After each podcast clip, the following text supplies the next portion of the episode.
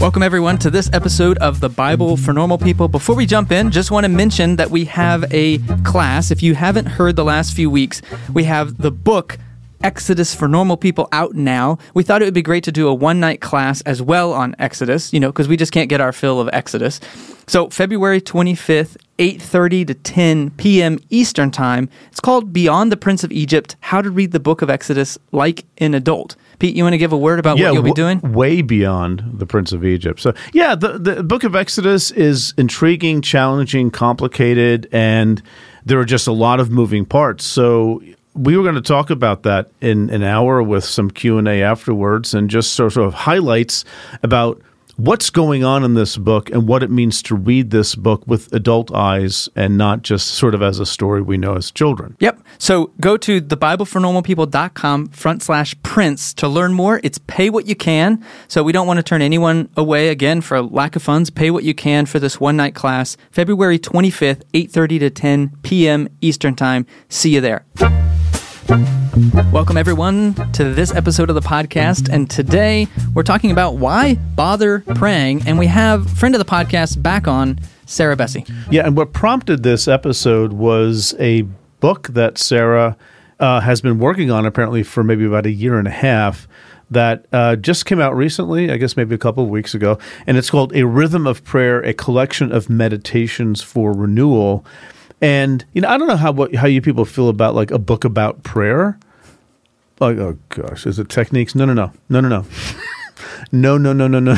This this is a raw, honest book that I think it's the kind of thing a lot of people are going to resonate with. I, and it's just a for me, it, read like a book of poetry. I mean, just a real a beautiful set of, of things that really hit home. So um, be sure and check that out. And also be sure and stay tuned to this episode of the podcast for a special uh, treat. If you wanted to just hold on to the end, too, for those of you who know uh, Rachel Held Evans, Sarah dedicated this book to Rachel, and we had her read the dedication as, as a sort of benediction at the end of this episode. So stay tuned. Yeah, check it out. I remember a pastor once telling me that the same part of you that worries is the part of you that prays.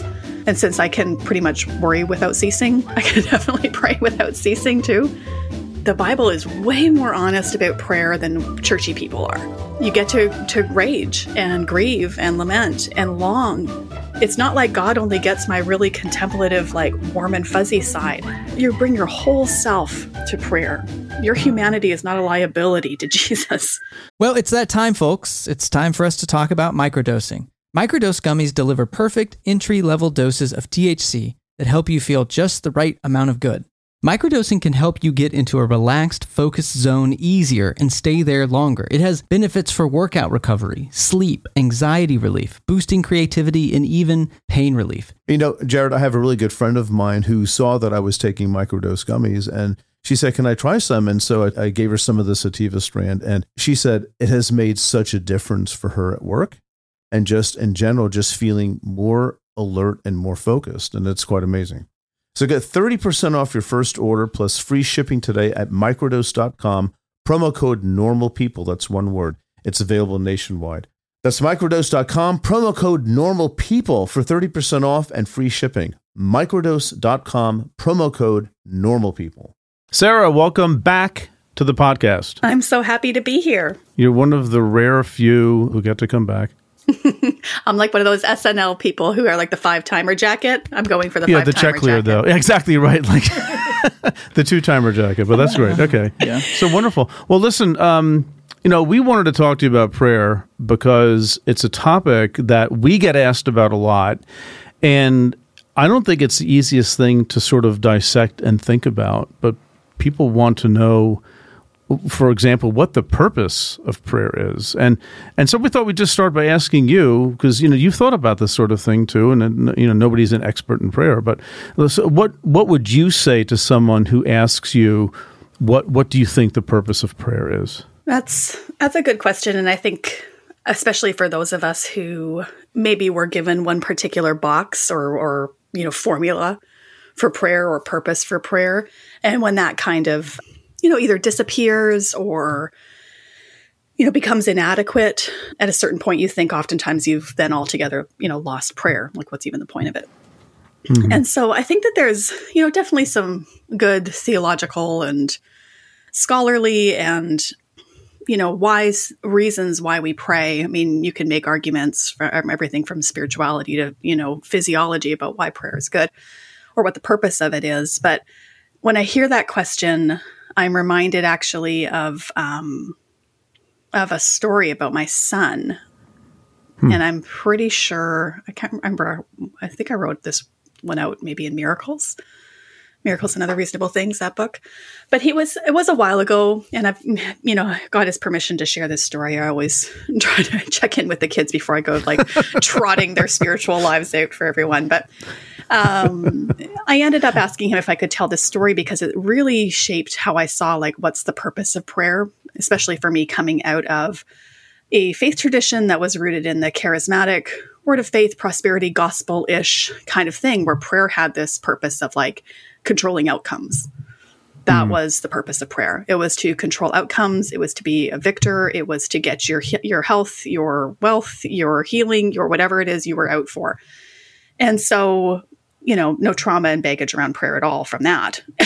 so, yeah. I think in losing prayer and reimagining prayer and learning, you know, liturgical prayer and the prayers of uh, other people and ancient prayers and um, all the different ways that we pray. That was all super helpful to me. But I remember this day with my son was doing like an art project in Sunday school.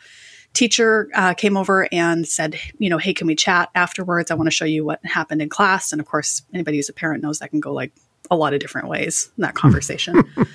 but I remember sitting down and they had drawn, they had been uh, told to draw a picture of what they think prayer is. And, you know, most of the kids had drawn things like, well, you know, you're praying around the supper table at, to say grace, or you have the pastor at your church is praying at the front, or, you know, even your mom or dad is praying with you at bedtime, you know, like that kind of stuff. A couple of kids I remember, like they actually wrote out lists of what they wanted just in case it counted. So there was like a kid who drew pictures of like iPads because he really wanted an iPad. and then she flipped around and said, I wanted to show you what Joe drew. And she showed me this picture that he had drawn, and it was, you know, himself, picture of himself sitting on our back deck in one of our deck, uh, one of the chairs, and beside him he had drawn Jesus sitting right beside him, and hmm. they had like those little cartoon bubbles, like when you know, like in a comic strip when they're talking to each other, and he had written, "I love you, Jesus," and then Jesus saying back to him, "I love you, Joe." And then he'd drawn these arrows saying they were saying it back and forth to each other and over and over again. I love you, Jesus. I love you, Joe. And underneath he had written, This is Joe and his Jesus. This is how we pray. And I, you know, that's lives forever in my keepsake box. Mm-hmm. But I remember at that time having a really contentious relationship with prayer and wondering what the purpose of prayer was and, and particularly suffering a lot of you know doubt and, and and issues around how to pray and what to pray. And i remember just feeling like this absolute like oh that's the purpose. Mm-hmm. that's what it is. It's the conversation that you're having underneath all of it all the time which is to rest and abide in the unchanging, unconditional love of God towards you, and that it's your your place to be able to do that. There's a lot of different pathways to get there, but I think that picture that Joe drew all those years ago, to me, is maybe what the purpose is all along. Mm. That's a, a really powerful story. I, appreciate you sharing that.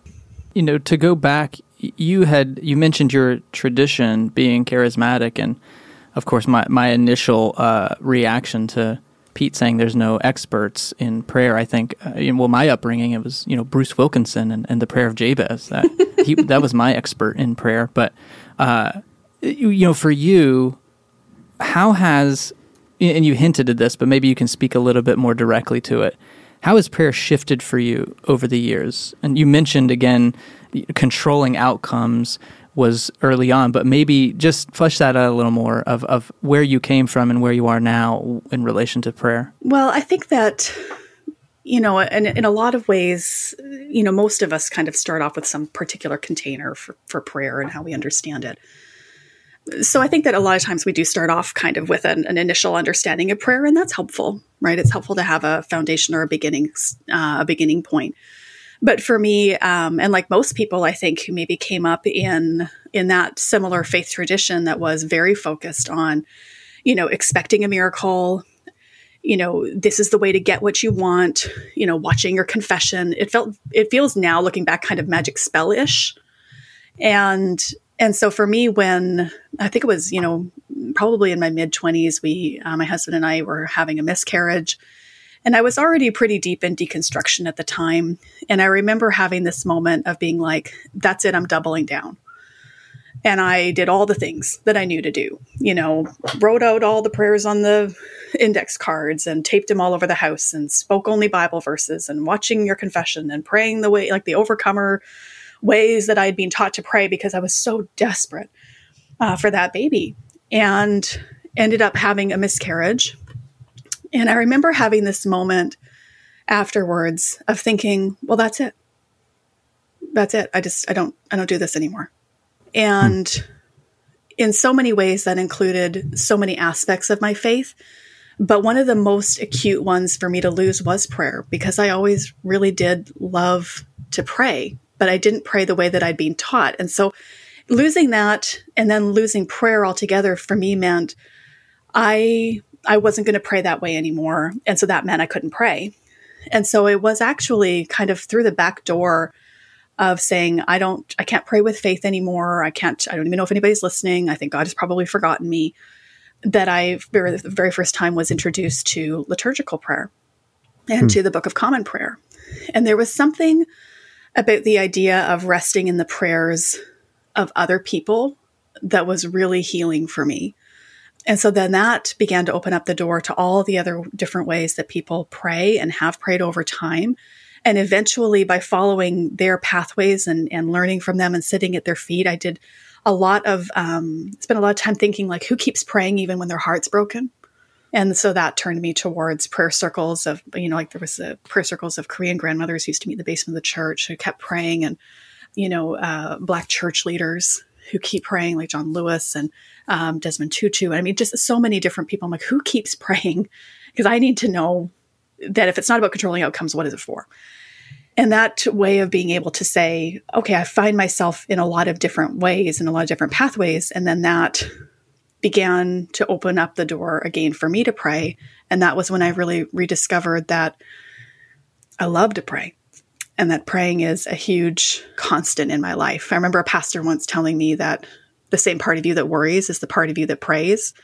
And since I can pretty much worry without ceasing, I can definitely pray without ceasing too. And Amen. so Amen. there was that kind of constant conversation and sense of abiding in the vine, I think, um, that Jesus talks about in John 15, that seemed to almost be have a rhythm of constancy to it.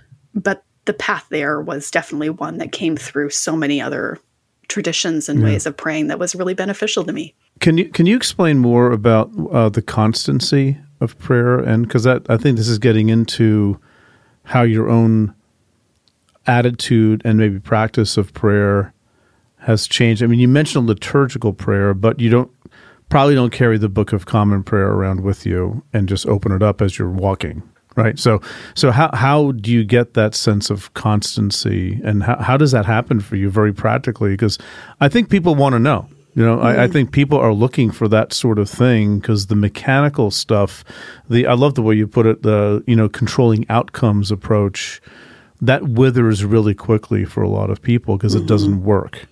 So what do you, what's the point of it all? Which is that's usually where the question comes from, at least in my experience. It's not working. I don't see the point. God's not there anyway. So why bother doing it? So and maybe the, the constancy is one of those things to look at. So uh, could you just flesh that out a little bit more? I for sure can. I think that there's that's sometimes I think maybe some of the dangers of or temptations maybe even is a better word or tendencies whenever we lose something that maybe was once precious to us is to try to try on what has worked for other people. And that can be really helpful you know, a lot of times, you know, you can practice and try different things and whatever else. I think there's lots of different ways that I pray. I mean, because I do sometimes sit down and I'll do the daily office for, you know, a month or two or, you know, and then, then you have your prayer book. And a lot of times I, I do love to read prayers from other people and that can be really helpful. And I think communal prayer, you know, the idea of a prayer circle or praying together is, I think, really beautiful and powerful, praying with and for other people you know, in a lot of ways, I love to pray benedictions. I and almost all my books like that. And for me, a lot of times that feels like praying over someone or almost covering them, you know, with prayer. Mm-hmm.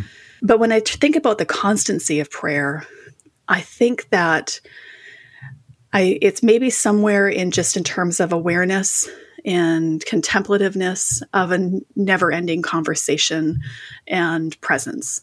I suppose mm-hmm. is the way to say it you know, in the book, Barbara Brown Taylor has this really beautiful poem. I think it ends the book, actually. I think it might be the very last one in there, yeah, yeah. where she talks about approaching God like almost like you, like a mountain you're you're so aware of and you live on that you can see it with your eyes closed, and you almost get to this place of like beyond speech, or beyond hmm. words, or beyond petitions, because there is just this presence. And in a mm-hmm. lot of mm-hmm. ways, I think that there's ways to cultivate an awareness of that. Um, you know, silence, contemplative prayer, sometimes even, you know, even after, you know, Joe taught me that stuff about prayer, like I would just literally pull up a chair beside me and just just pray, just sit mm-hmm. in that moment of, of I love you and I love you over and over again. You know, there's an interesting paradox that I'm hearing that on the one hand, I, th- I think what you're saying is that it's something that is like it becomes like breathing. Mm-hmm. Um, it's not mechanical. It's I love you, right? Right. But it it there are a lot. You're doing a lot of things to get there. It seems like hard work too. Hmm. You know, it's discipline. Yeah, maybe maybe there's some discipline there. I mean, I don't know. I guess I just there was, I think, initially a lot of discipline um, in terms of staying curious about prayer and thinking that it wasn't a conversation that had ended just yet even though maybe the language we spoke was changing. And I think that that that was definitely part of it. And at the same time, in the message translation, which I'm sure you love very, very much, there's a way that you actually slight commercial here. I was the exegetical consultant for the message Were for the books of Exodus and Numbers. Oh, that's brilliant! So thanks for the assumption there, Sarah, that I just looked down on the message. I think the message is wonderful. So go on, please go on now. I get so much crap from academics every time I talk about the message, and yeah, I, I don't care. So hard. So, yeah, yeah. We are the Bible for normal people. After yeah, right, all. right. I just love it so so much. But there's this way that he translated in Matthew 11, 28, where he talks about the unforced rhythms of grace. And that was part of how I began to understand prayer is that it wasn't a burden, that it wasn't a should, that it wasn't a ticking in the of a box or a star a star on God's star chart. You know, it wasn't about controlling outcomes even, although I do pray in those directions. There was an unforced rhythm to it and an ease and a lightness, I think, once I think you become aware of God's heart for you, once you maybe even believe that what you're hearing back is I love you. Did you know Fast Growing Trees is the biggest online nursery in the US with more than 10,000 different kinds of plants and over 2 million happy customers in the US? They have everything you could possibly want, like fruit trees, palm trees, evergreens, houseplants, and so much more. Whatever you're interested in, they have it for you. Find the perfect fit for your climate and space. Fast Growing Trees makes it easy to order online, and your plants are shipped directly to your door in one to two days. And along with that, their 30 day Alive and Thrive guarantee is amazing. They offer free plant consultation forever. We got our bushes in, and you can tell I don't know what I'm talking about because I just called them bushes. But we got them in last night. And Fast Growing Trees knows what they're called. Exactly. That's the whole point. It comes with this placard that tells you exactly what to do, like you were in fifth grade, which is the exact instruction level that I needed. And it was very easy to follow. We loved the process. This spring, they have their best deals online, up to half off on select plants and other deals. And listeners to our show get an additional 15% off their first purchase when using the code NORMALPEOPLE at checkout. That's an additional 15% off at fastgrowingtrees.com using the code NORMALPEOPLE at checkout. Fastgrowingtrees.com code NORMALPEOPLE. Offer is valid for a limited time. Terms and conditions may apply. A calling is a powerful thing. It's a very strong belief that there is something bigger for you. It's about who you are and where you're going in life. You may be in college, you may be halfway through a career, but you want something different. There's a place for you at Union Presbyterian Seminary where students are prepared for a call to ministry. At Union, you will find a diverse community. You'll find students from different denominations and professors who will listen to you and challenge you. You'll find people who help you find your own path. You'll find a school where financial realities matter. Union offers generous financial aid and it meets you where you are with three different platforms for learning residential, online, and hybrid. You'll find a world class faculty who will invest in you, a community long after you graduate that supports you and equips you for service and for leadership. Safwat Marzouk, who has been on the podcast here on the Bible for Normal People, is a faculty at Union Presbyterian Seminary and is slated to write one of our upcoming commentaries. It's no secret, if you're a listener to the podcast, how much Pete and I have relied on our seminary education and how much that has shaped our view of the world and all of our work here at the Bible for Normal People. It's your call. Respond with Union Presbyterian Seminary. To learn more, go to upsem.edu or email admissions at upsem.edu. And, and just a, a very short plug for your book, which we haven't really mentioned directly yet, but we will, and we probably have in the intro. I don't know what we're doing, Jared. So anyway, but just the title of your book, you know, a rhythm of prayer, and that's what it means. I think that's a that's a brilliant title that really gets to um, what you're saying. It's not a should. It's not a task. It's not a checkbox. It's not. It's not God looking down angrily to make sure you're doing the things you need to do. It's something that's a cultivated rhythm, which hopefully brings some peace amid mm-hmm. difficult times. But yeah. and easier said than done. No, for sure, it is easier said than done. I think even that rhythm that we tried to capture was like a lot of times people will say, "Well, can you say that when you're talking to God?" you know, and and it's it's quite funny to me because I'm like, I feel like the Bible is way more honest about prayer than churchy people are. Like we look at the conversations that people are having with God in Scripture, and I mean, clutch your pearls, right? And so, mm-hmm. I think even that's part of our rhythm, like that you get to you get to to rage and grieve and lament and long right? Have longing in your heart. I think yeah. that though having room for all of those rhythms of your life and saying, look, it's not like God only gets my really contemplative, like warm and fuzzy side.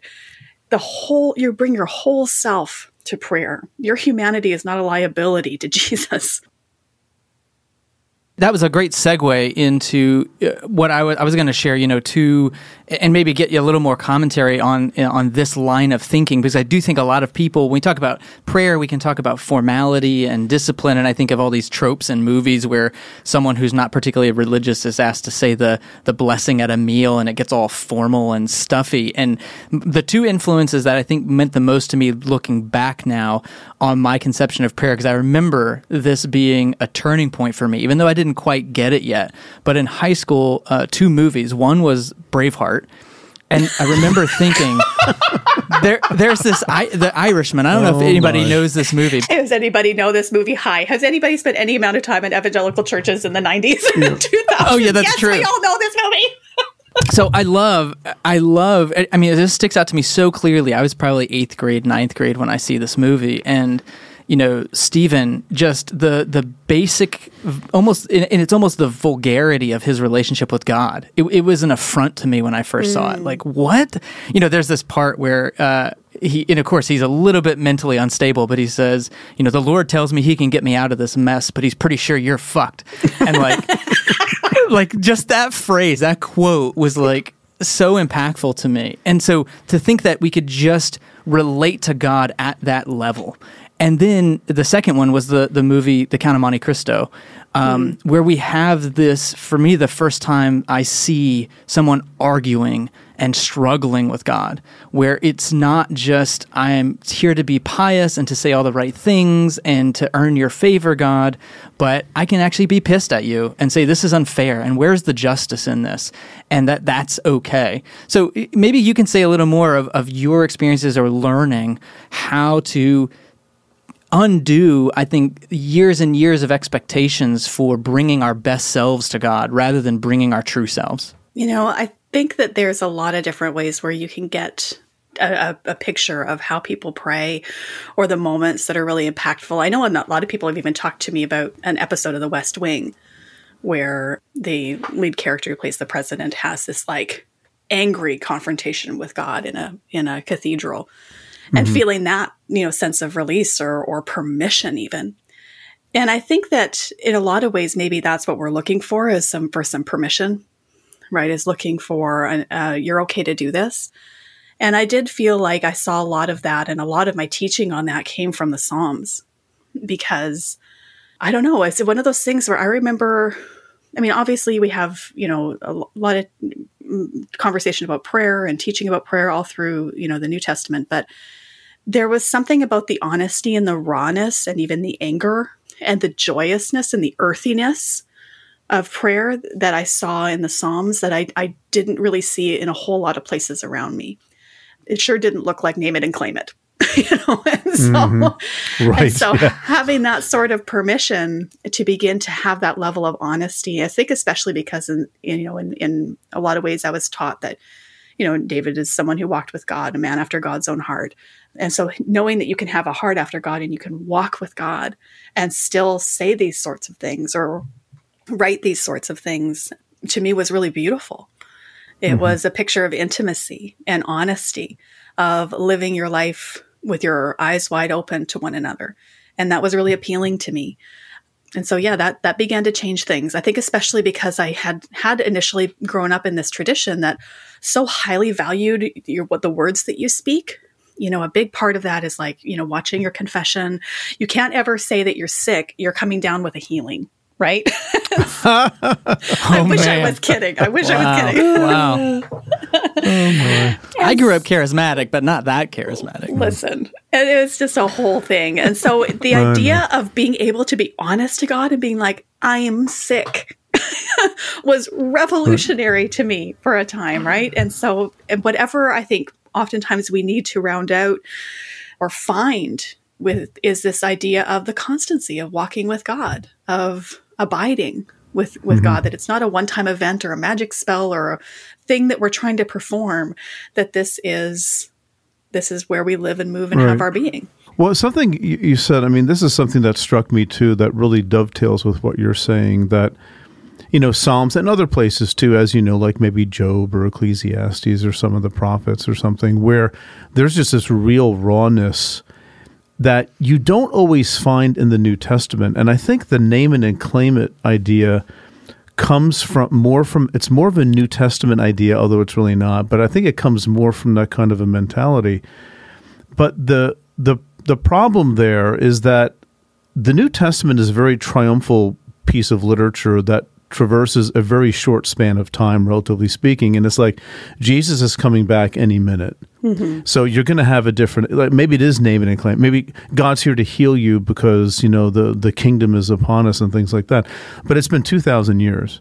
And we have more in common with these Old Testament writers, like Psalms written over centuries where times and circumstances change. There's a lot more time for crap to happen hmm. for people to have to struggle with God. And so, you know, I guess I guess that's sort of but that dovetails, Jared, doesn't it, with with something we were hoping that maybe Sarah you could comment on a little bit more was just how the maybe a bit more about how the Bible how do I put this?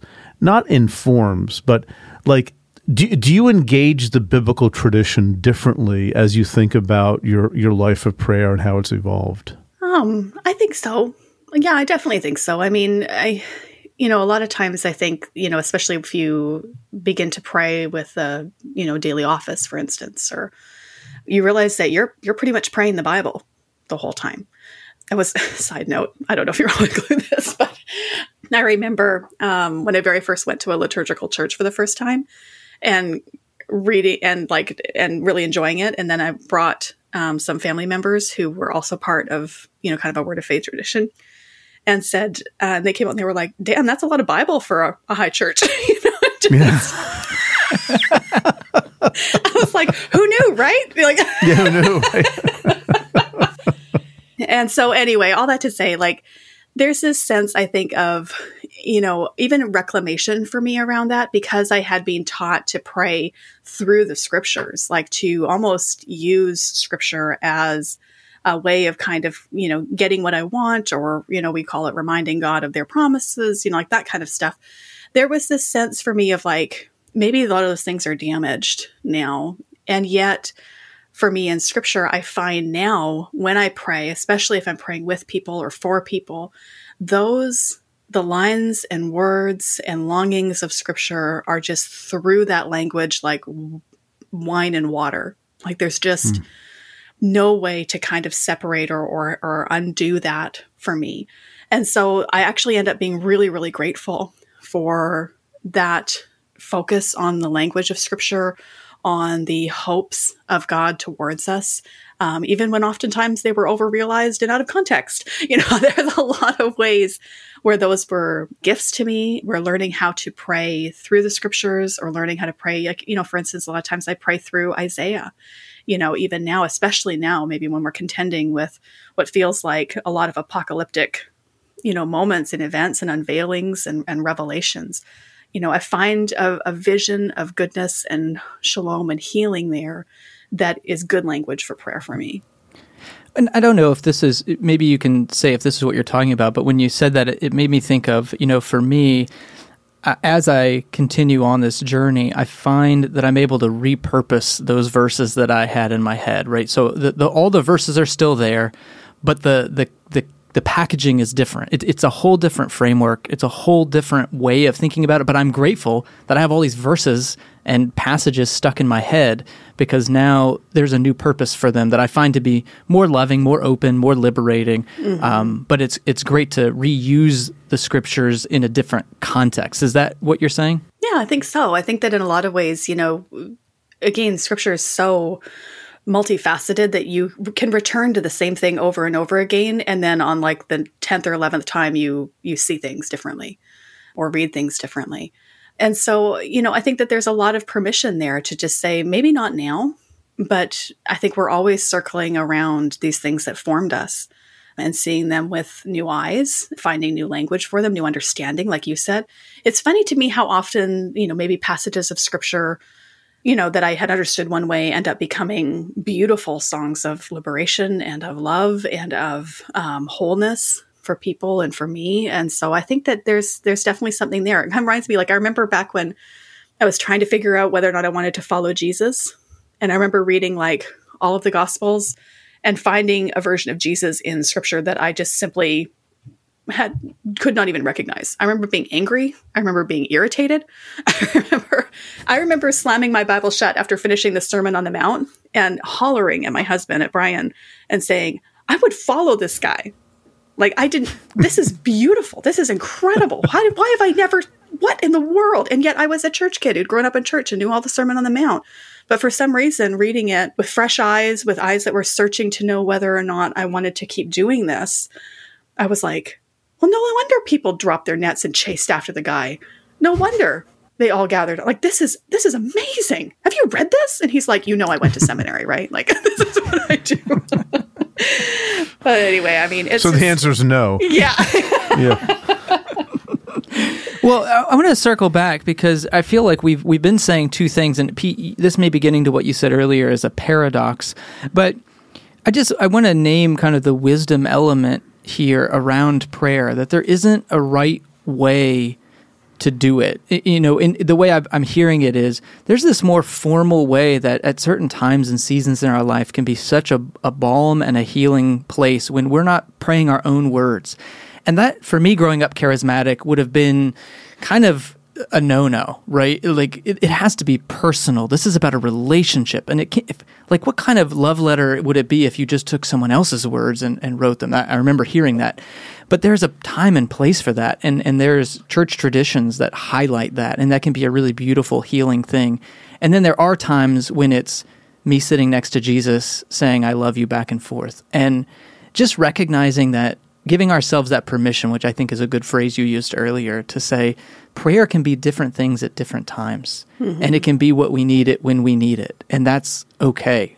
Um, mm-hmm. and we don't have to keep trying to fit in this box of what it is or what it isn't. Yeah, I think you're exactly right. I think you're exactly right. In a lot of ways, sometimes the most aware I have been of prayer and of, of feeling the most, you know, connected or, or has been in silence you know, it has been in, in tears. I mean, you can find a lot of different places where, and moments and, and ways of being there. I remember one time, you know, evolving faith, we use the phrase borrowing hope from each other a lot. Hmm. And in some ways, it, it can feel like prayer is part of that. It's a way that, especially when you're praying with people or using, you know, language that other people have prayed, or you even just have a chance to say, I don't know what I think about prayer. I don't even know what I believe about it.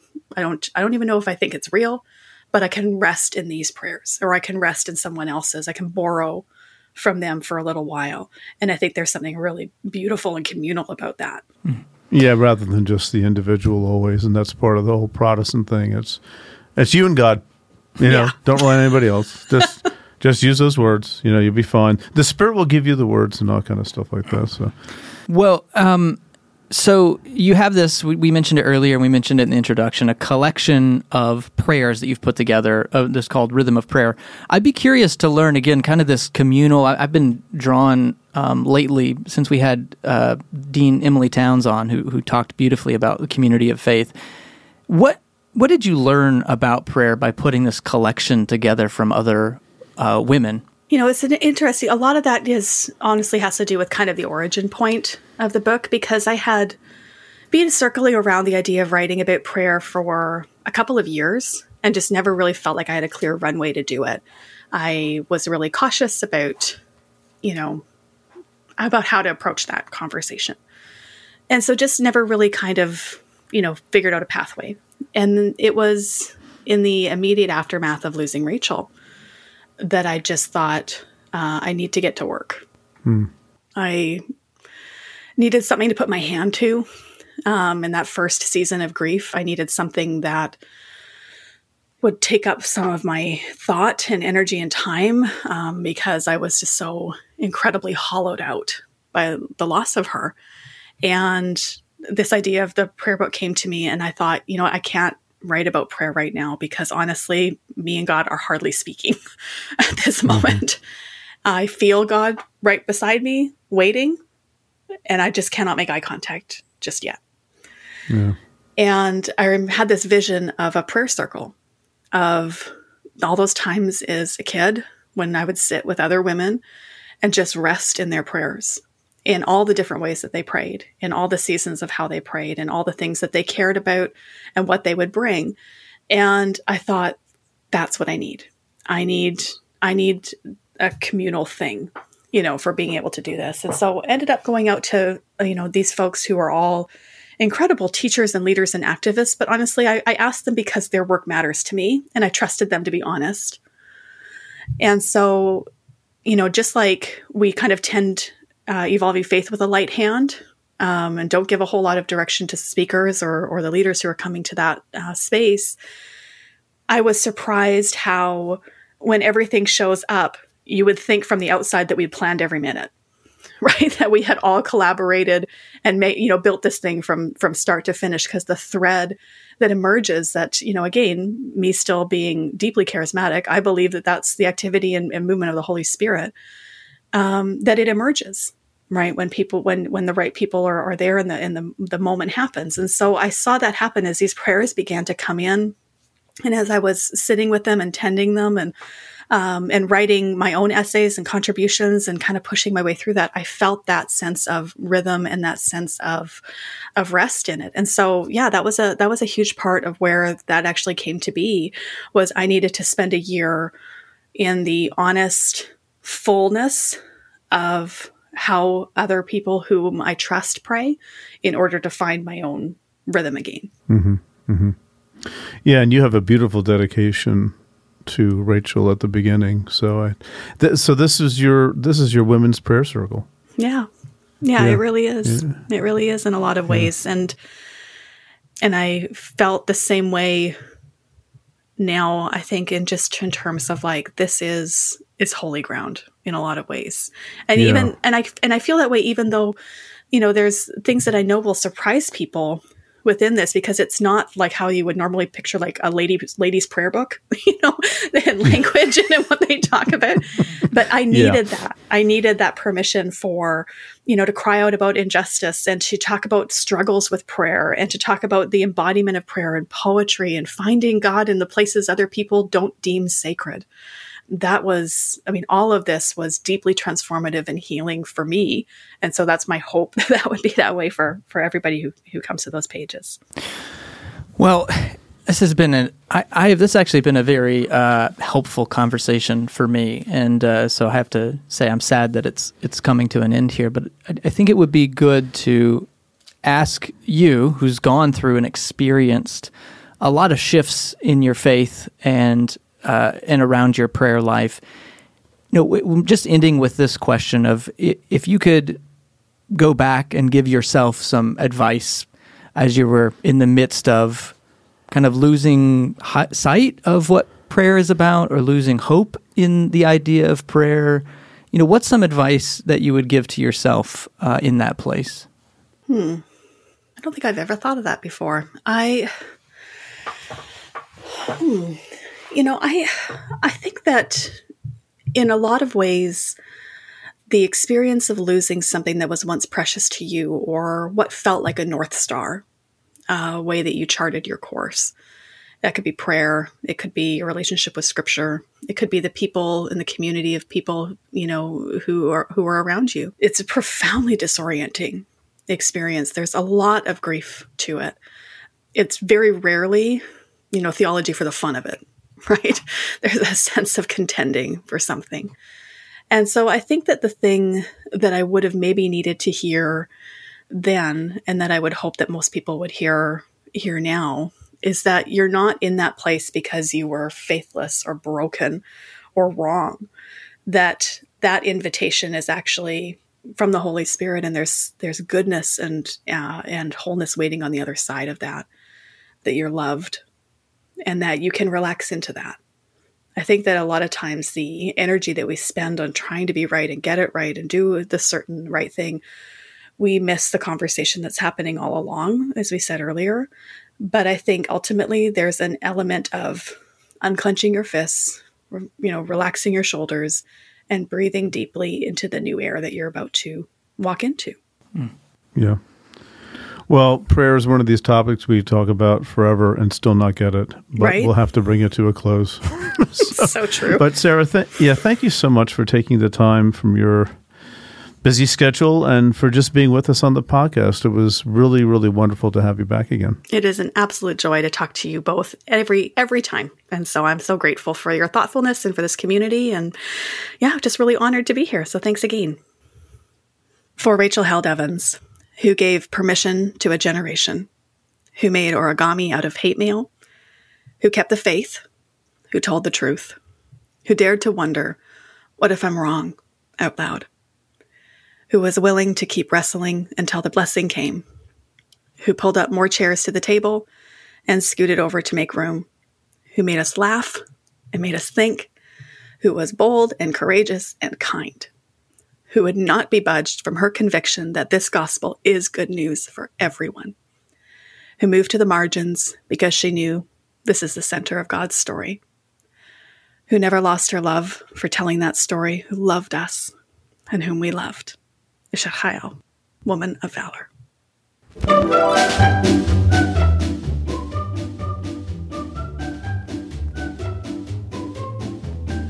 We also want to give a shout out to our producers group who support us over on Patreon. They are the reason we're able to keep bringing podcasts and other content, so a big thanks to Peter Hack, Sparrow Day, Josh Vassar, Skip Sorrell, John Thomas, Peter John Evis, John Aldridge, Philip Gibson, Anna Bateman, and Chris Scaravon.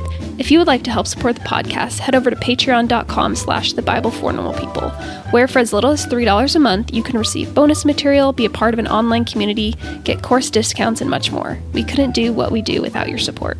Thanks as always to our team executive producer Megan Cammack, audio engineer Dave Gerhardt, creative director Tessa Stultz, marketing wizard Reed Lively, transcriber and community champion Stephanie Speight, and web developer Nick Striegel. For Pete, Jared, and the entire Bible for Normal People team, thanks for listening.